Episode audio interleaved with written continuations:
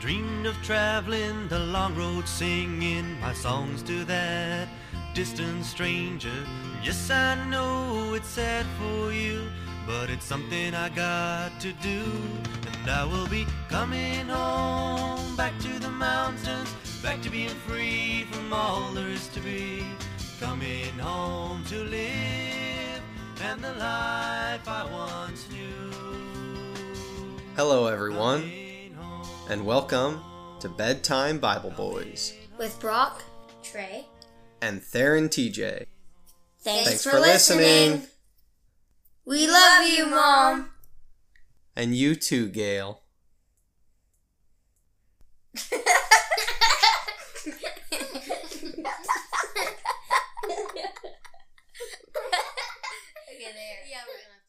Okay, unfortunately, we lost good little clip of episodes here. I guess three that we recorded, and on the computer that we had saved them the fi- audio files to, it completely crashed.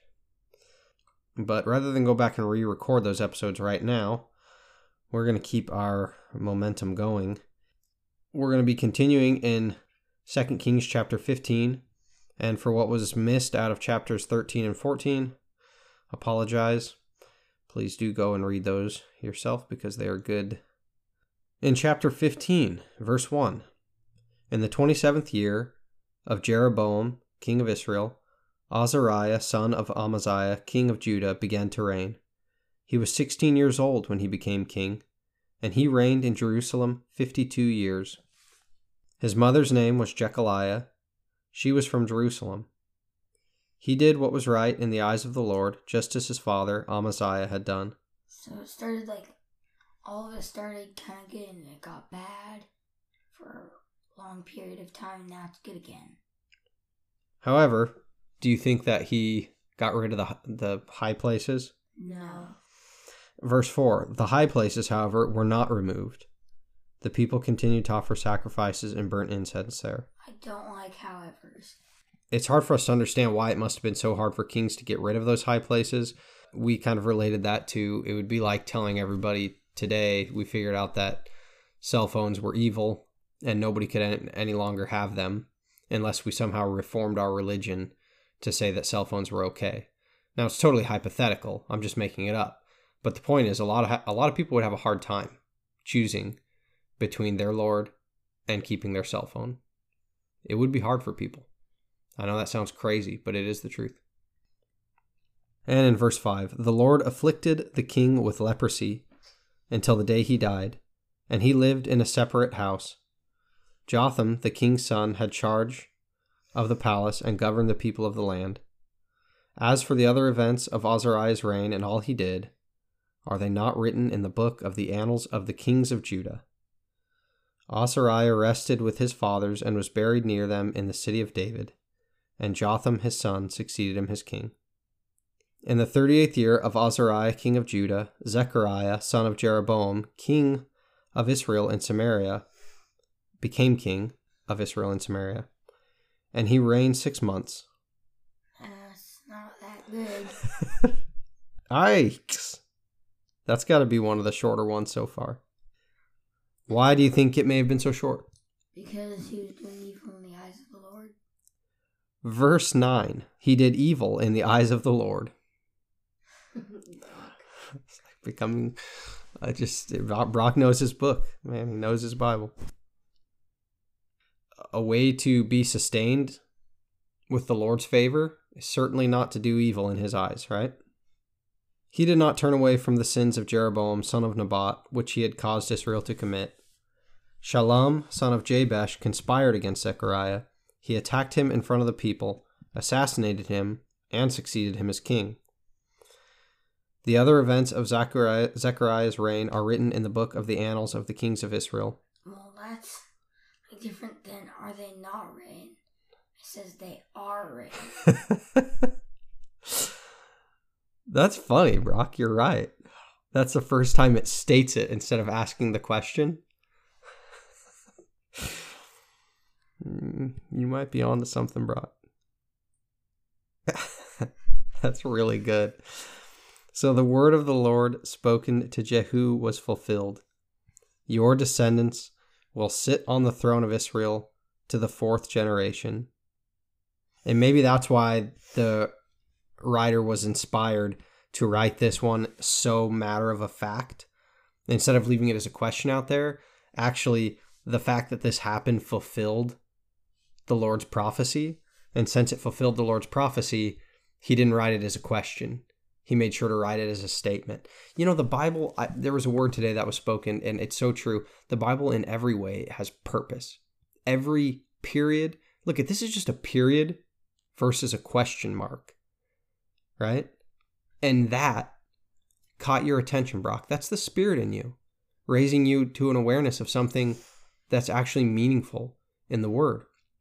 The Spirit will work to help highlight things that are going on in the word and reveal them to you. And he and it revealed to you right now that even just a period a statement rather than a question is meaningful. And it is and we're reading it in this verse it was written as a statement because it was a direct fulfillment of a prophecy. So the writer didn't want to leave a question mark like there's any other answer. You know what i'm saying? You don't got to go search for this. It's here. It happened for a reason. The lord spoke and said your descendants will sit on the throne of Israel to the fourth generation. This is the fulfillment of that. Super, super cool, Brock. I'm glad you picked up on that. Shallum, this is verse 13, son of Jabesh, became king in the 39th year of Uzziah, king of Judah, and he reigned in Samaria whew, one month. He, he did evil again. This isn't good. Then Menahem, son of Gadi, went from Tirzah up to Samaria.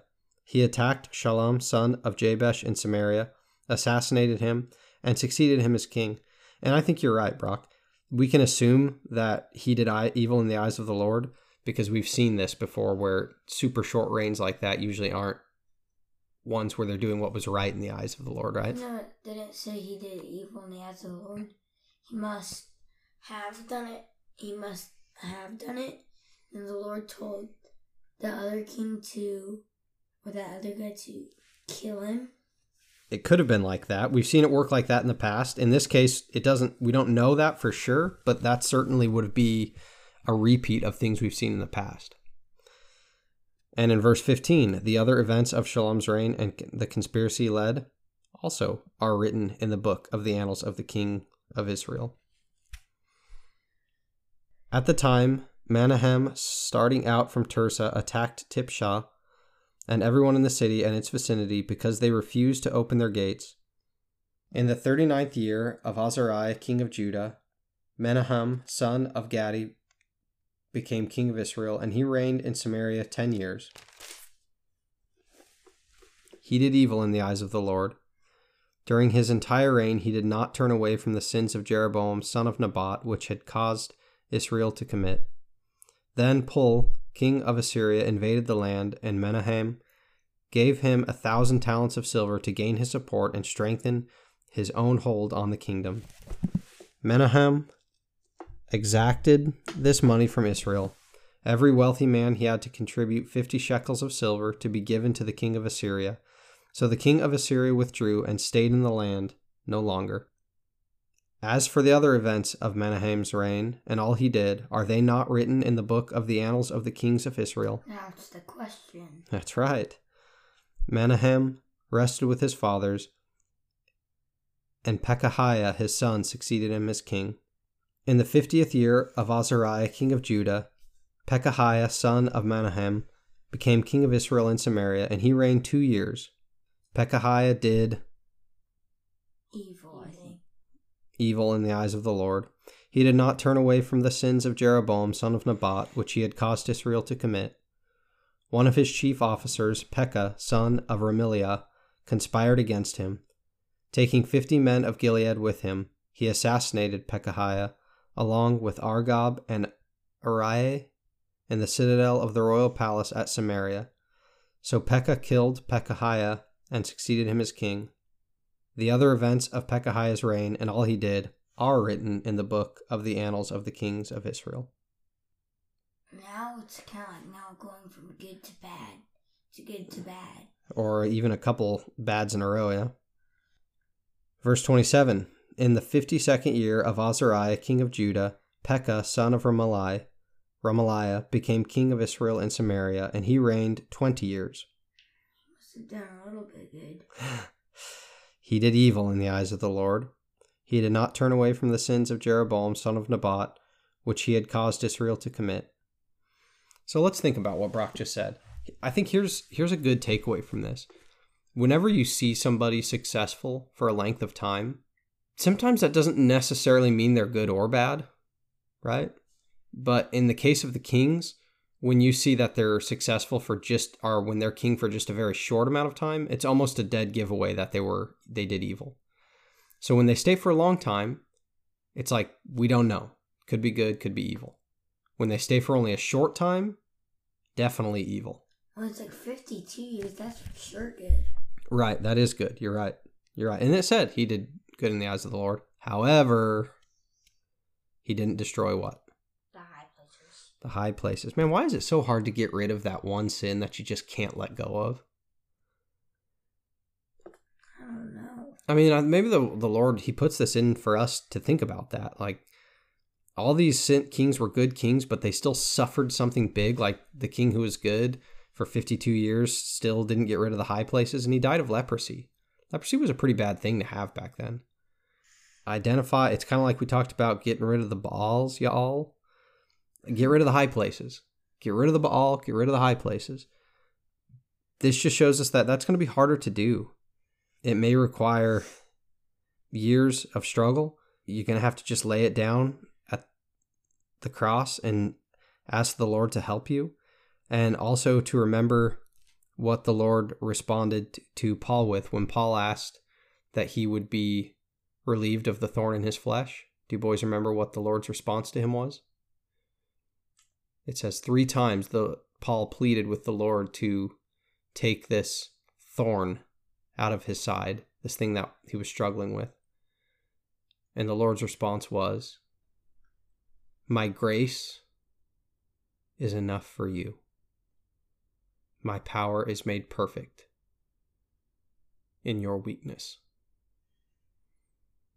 To understand that he, the Lord actually said no when Paul asked if he would take away this weakness of the flesh from Paul. It sounds like a noble thing, right? I'm struggling with this one thing, Lord, and I want you to take it away from me.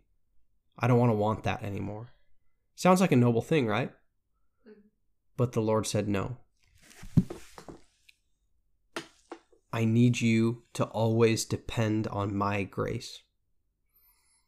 Now, listen, I have so much sin in my life. I can't, I'm, I, I don't know what it's like to be there, to have one thing that you struggle with, just one thing, and say, Lord, will you take that from me? But I can imagine that if that's where I was, it would be really easy to kind of be prideful about it, like feel pretty good about myself, you know? And I, in this case, the Lord probably saw, you know, Paul com- comparatively to other people was very, very obedient, but the Lord, it was more important to the Lord that he stayed humble and he stayed dependent on the Father for grace.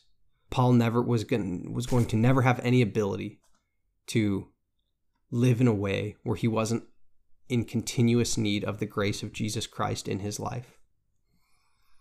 And just think about that. All of these kings and all of the people after these kings, no matter if it's Baal or the high places or the thorn in the flesh or whatever is going on in your life, you may have multiple things, but if you just have that one thing, it's still under the same situation that all of our life is under. It needs the absolute grace of Jesus Christ. It's the only way we'll ever have a chance. We're never going to be able to earn it. We're never going to be able to do good enough or sin sin less enough to be able to be accepted by our Father. None come to the Father except by the Lord Jesus Christ. When you feel you are weak, when you're going through a moment of weakness, when you're going through a season of weakness, remember what the Lord said to Paul My grace, think of it like my forgiveness, it's enough for you. The power of my forgiveness is made perfect when you are weak. When you can't do it yourself, that's when my power to save shines. You guys good? All right. I love you, boys. Two. Love you too. You guys good kids.